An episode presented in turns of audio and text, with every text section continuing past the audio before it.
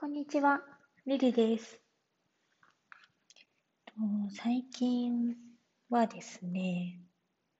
11月からスタートするリースの販売の納品に向けて毎日リース作ってるんですけど、やっぱりリースって可愛いなって改めて思ってます。同じ花材を使っても、うん、サイズとか、その場所とか、お花の、お花の向きとか、そういうので全然違う表情になるし、このちょっとずつ季節が変わっていってなんか人肌恋しいみたいな時にうんまあそうですね。自分の気に入ったリースとまあスワッグでもいいと思うんですけどそういうのを一つ飾るとぱ部屋の雰囲気ってだいぶ違うしこうお部屋の中で楽しむリースっていうのを今回ちょっと意識して作っていてと、まあ、上旬11月上旬からもう店頭に並んじゃうのであと数週間しかないんですけどなんか楽しみながら最後まで作りたいなぁなんて思ってます。そんな時に、なんだろう、やっぱり手がすごい乾燥するんですよね。その、水仕事をしている時もそうなんですけど、リースとかサシェとか、乾燥しているドライのもので何かを作る時も結構手が乾燥してカサカサになっちゃうのでいろいろ自分の中でも、まあ、手元って必ず自分でも見るとこなので結構気を使うところでこう何かを作ってる時にあんまり手元が荒れてない方がメンタル的にいいので、そこをいつもこの時期気にしてます。世の中、たくさんのケアがのアイテムが出てたり、まあ、プロの方にやってもらったり、その時々で、時間とお金と、なんだろうな、やりたいって思う気持ちによって、いろんなことをなんだろうなルーティン化せずに手のケアはしたいなと思ってるんですけどそれでもやっぱりデイリーで考えるとハンドクリームが一番簡単で取り入れやすくて試しやすいチャレンジしやすいので、いろんなハンドクリーム買うの好きなんですよね。香りがあったりとかするとリフレッシュするし、保湿してくれるものだと、こうちょっと手の、なんだろうな、マッサージとかしたくなるし、そう、結構、あのー会う人におすすめのハンドクリームを聞いたりとかしてるんですけど皆さん何かおすすめってあるんですかね？何でもいいってわけではないと思うんですよね。結構ハンドクリーム人それぞれそれなりにこだわりというかポイントがあって、なんかポリシーを持って使っている人が多いなっていうイメージがあって、こう人の借りるのとか結構好きなんですよね。今はちょっとそういうのできないけど。それで、と私的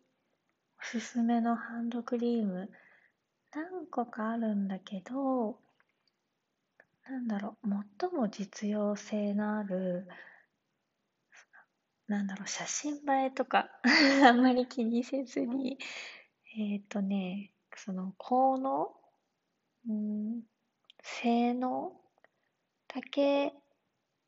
でも十分おすすめしたいなと思うのが一つあって、それがリスブランっていう山梨県の北杜市にある会社の方のブランドなんですけど、ブランド？リスブランっていう会社かもしれないです。社名が。これは、えー、っと、中医学の専門家の方から伺ったんです。おすすめされて、チャレンジして気に入ったので、ここ何年か使っていて、ちょっとね、こう、大きいサイズなんです。なので、持ち運びはあんまりしないんですけど、ハンドクリームの PR が、おにぎりを、違う。と塗った手でおにぎりを作れるだ。そうそう。そういう PR で、ま、その体に優しいっていうことを歌いたいんだと思うんですよね。無香料で無着色でその食べるものを触っても大丈夫っていうもので確かにこう他のハンドクリームを使うとちょっとピリつく時にこのリスブランは大丈夫なんですよ。なので、キッチンに常にそこにいて、えっと、なんなんか手を使う作業、またそれの手を使った時に、ま、食べ物とか、ま、作品とか影響を及ぼしたくない時は必ずこのリスブランを使うようにしてます。飲食とか、あの、携わってる方も、まあ、ご存知かもしれないんですけど、もし、えっ、ー、と、試してみたいという方がいたら、ぜひおすすめしたいです。アマゾンとかで売ってます。1000円くらいだったかな。亡くなる前に必ず追加注文をするぐらい私はあの熱意を持って 進めます。ハンドクリームの話ちょっと楽しいんですよね。また別のものもそのうち紹介したいな。おすすめがあったら教えてください。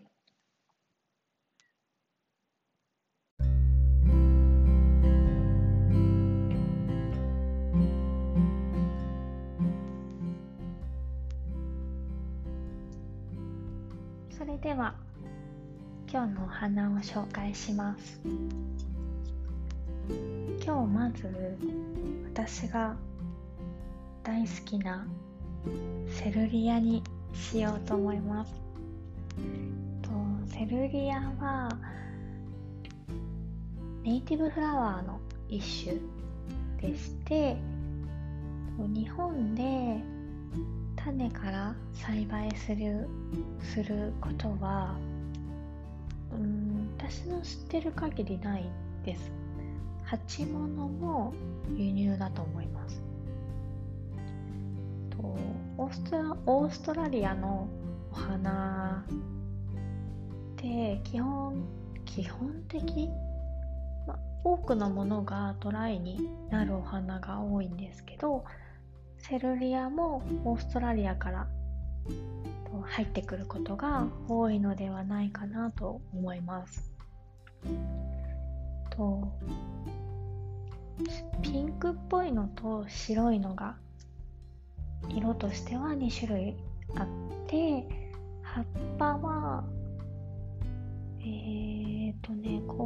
合成とかするのかちょっとわかんない。シュッとした葉っぱを身につけています。こうセルリアなんて言うんだろうな。誰かがマーケットでセルリアを見てゴジラみたいって言ってて確かにゴジラと言われればゴジラだしなんかそういう華やかっていうよりはこうそういう強い感じもありながらでもその色彩とか葉っぱの感じ上を向いて葉がついている感じとかが日本の原産の植物にはない形で、えー、かわい。いうんすごくかわいいと思いますセルリア。とピンクも素敵だし真っ白なセルリアもと少し出ていたりするんです。白の方がちょっと根が張るかもしれないんですけどそれもまたね美しいんですよね。まあ他のうーんお花より少し全体的にセルリアは高めなんですけどと楽しむ手間はあまりかからないです。お水替えもしてあげれば頭が下がるようなことはないので、まあ、水を清潔に保って雑菌が増えなければ1ヶ月ぐらいは、まあ、温度温度にも、ね、室温にもよるけど楽しめるんじゃないかなと思います。で、えー、少し茶色くなってきたら吊るしてあげてドライフラワーにできます。こうリースとかスワッグとかに使うために1本買ってもいいと思います。その、ま、どっちも可愛いんだけど白のセルリアの綺麗にドライになった状態をクリスマスグリーンに合わせるのとかあとなんだろうな。例えばそれをずっと大切に家に飾っておいてと冬を越す前に、えーと、咲くお花たちと一緒に合わせてあげてもミモザとかと合わせても可愛いお花です。ねえほんと可愛いセルリア。のリリのお花でもよく使っていてこの時期うちにセルリアがない状況なんてないっていうぐらいすごい好きです。ぜひお花屋さんで見かけたら買ってみてください。生け方ちょっと悩まれるかもしれないんですけど、ま、でも頭重くないので一輪挿しに刺してあげたりしても素敵です。そんなにお水をたくさん吸わないのでなんだろう。うん。筒型の大きな花瓶っていうよりはフォルムが柔らかい曲線のある花瓶にお水うん根元何センチぐらいかな？10センチぐらいをつけてあげていけるとこう柔らかいフォルムにこのシュッとしたセルリアが生えてすごく素敵だと思います。えー、かわいい。来週もセルリア買っちゃいそう。かわいい。はい。であともう一つ。もう一つもね本当この時期本当大好きなお花がいっぱいで嬉しいんですけど。フランネルフラワーっていうと白くてふわふわのお花です。フランネルフラワーは、えー、昔は輸入しかなかったみたいなんですよね。これも原種は多分オーストラリアの方なんですけどそうそう。で最近最近って言っても私が可愛いと思った頃にはもう国産が入ってきてたんですけど国産のフランネルフラワーは前と比べて結構お水が下がるようなことは少なくなってます。それでもとちょっと吸い上げお水の吸い上げが弱いのでと末端のいつもこう横に茎を切るところをうん5センチ以上斜めに削いであげてあの毛日本、うん、人間でいう毛のところを削いであでもちょっと生々しいなその表現。まああの水を吸える場面積を広くするっていう状況にしてあげてで水替えは毎日してあげて殺菌が絶対に発生しない状況清潔な形をあ水水を好むのでそうそういう状況にしてあげれば長くあの元気に咲いてくれます。フランネルフラワーは温かみもあるけど色が純白の白い感じととクリーム色のグリーンがちょっとこうお顔のところにあってなんて言うんだろう。もうお花の可愛いを理解している花？なんて言うんだろうなこう自分の可愛さを知っている花っていうイメージがあります。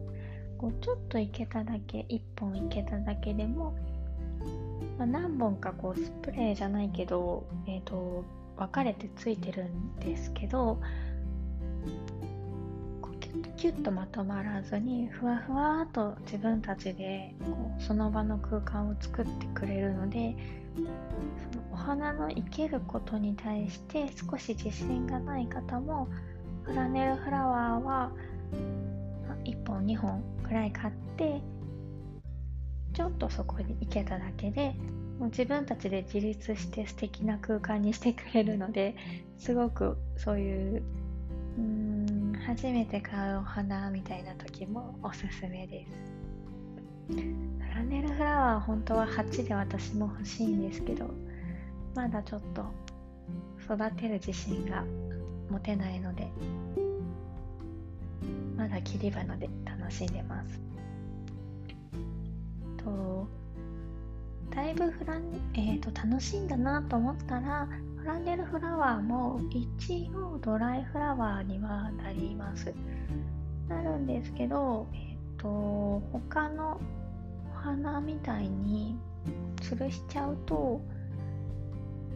こう花びらが下に向いちゃって本来のあの可愛さがトライで出ないのでヘッドだけちょんと切ってえー、っとね風通しが良くて湿度が低くて直射日光がかからないところにとちょんと切った顔をそのままなんだろうお皿とかに並べて置いとくといつの間にかドライになってます。それもちょっと難しいね。お部屋の環境にもよるので難しいかもしれないんですけどでもそのドライになった状況のフランネルフラワーをうん例えば押し花にしたりとかするのも可愛いです。可愛いけどうん成果でまずあの雰囲気を楽しんでほしいなって思いますね。なんかいいお花が出てきていつも何を選ぼうかなって悩んでるんですけど。まああまり気張らずに2個ずつ紹介していけたらなと思います。どちらも今も。どちらも今。お花屋さんに並んでるので。ともしあれば見てあげてほしいです。とセルリアはいいけどフランネルフラワーは、えっと、丈夫かどうか少し店員さんに聞くといいかもしれないですね。あの並んでるお花の中で仕入れた日がちょっと前だと買ってきてその水揚げをしなきゃいけなかったりするのでその辺はお店の人に聞いてみてください。はい。では今日はこんな形でまた次回よろしくお願いしますありがとうございました。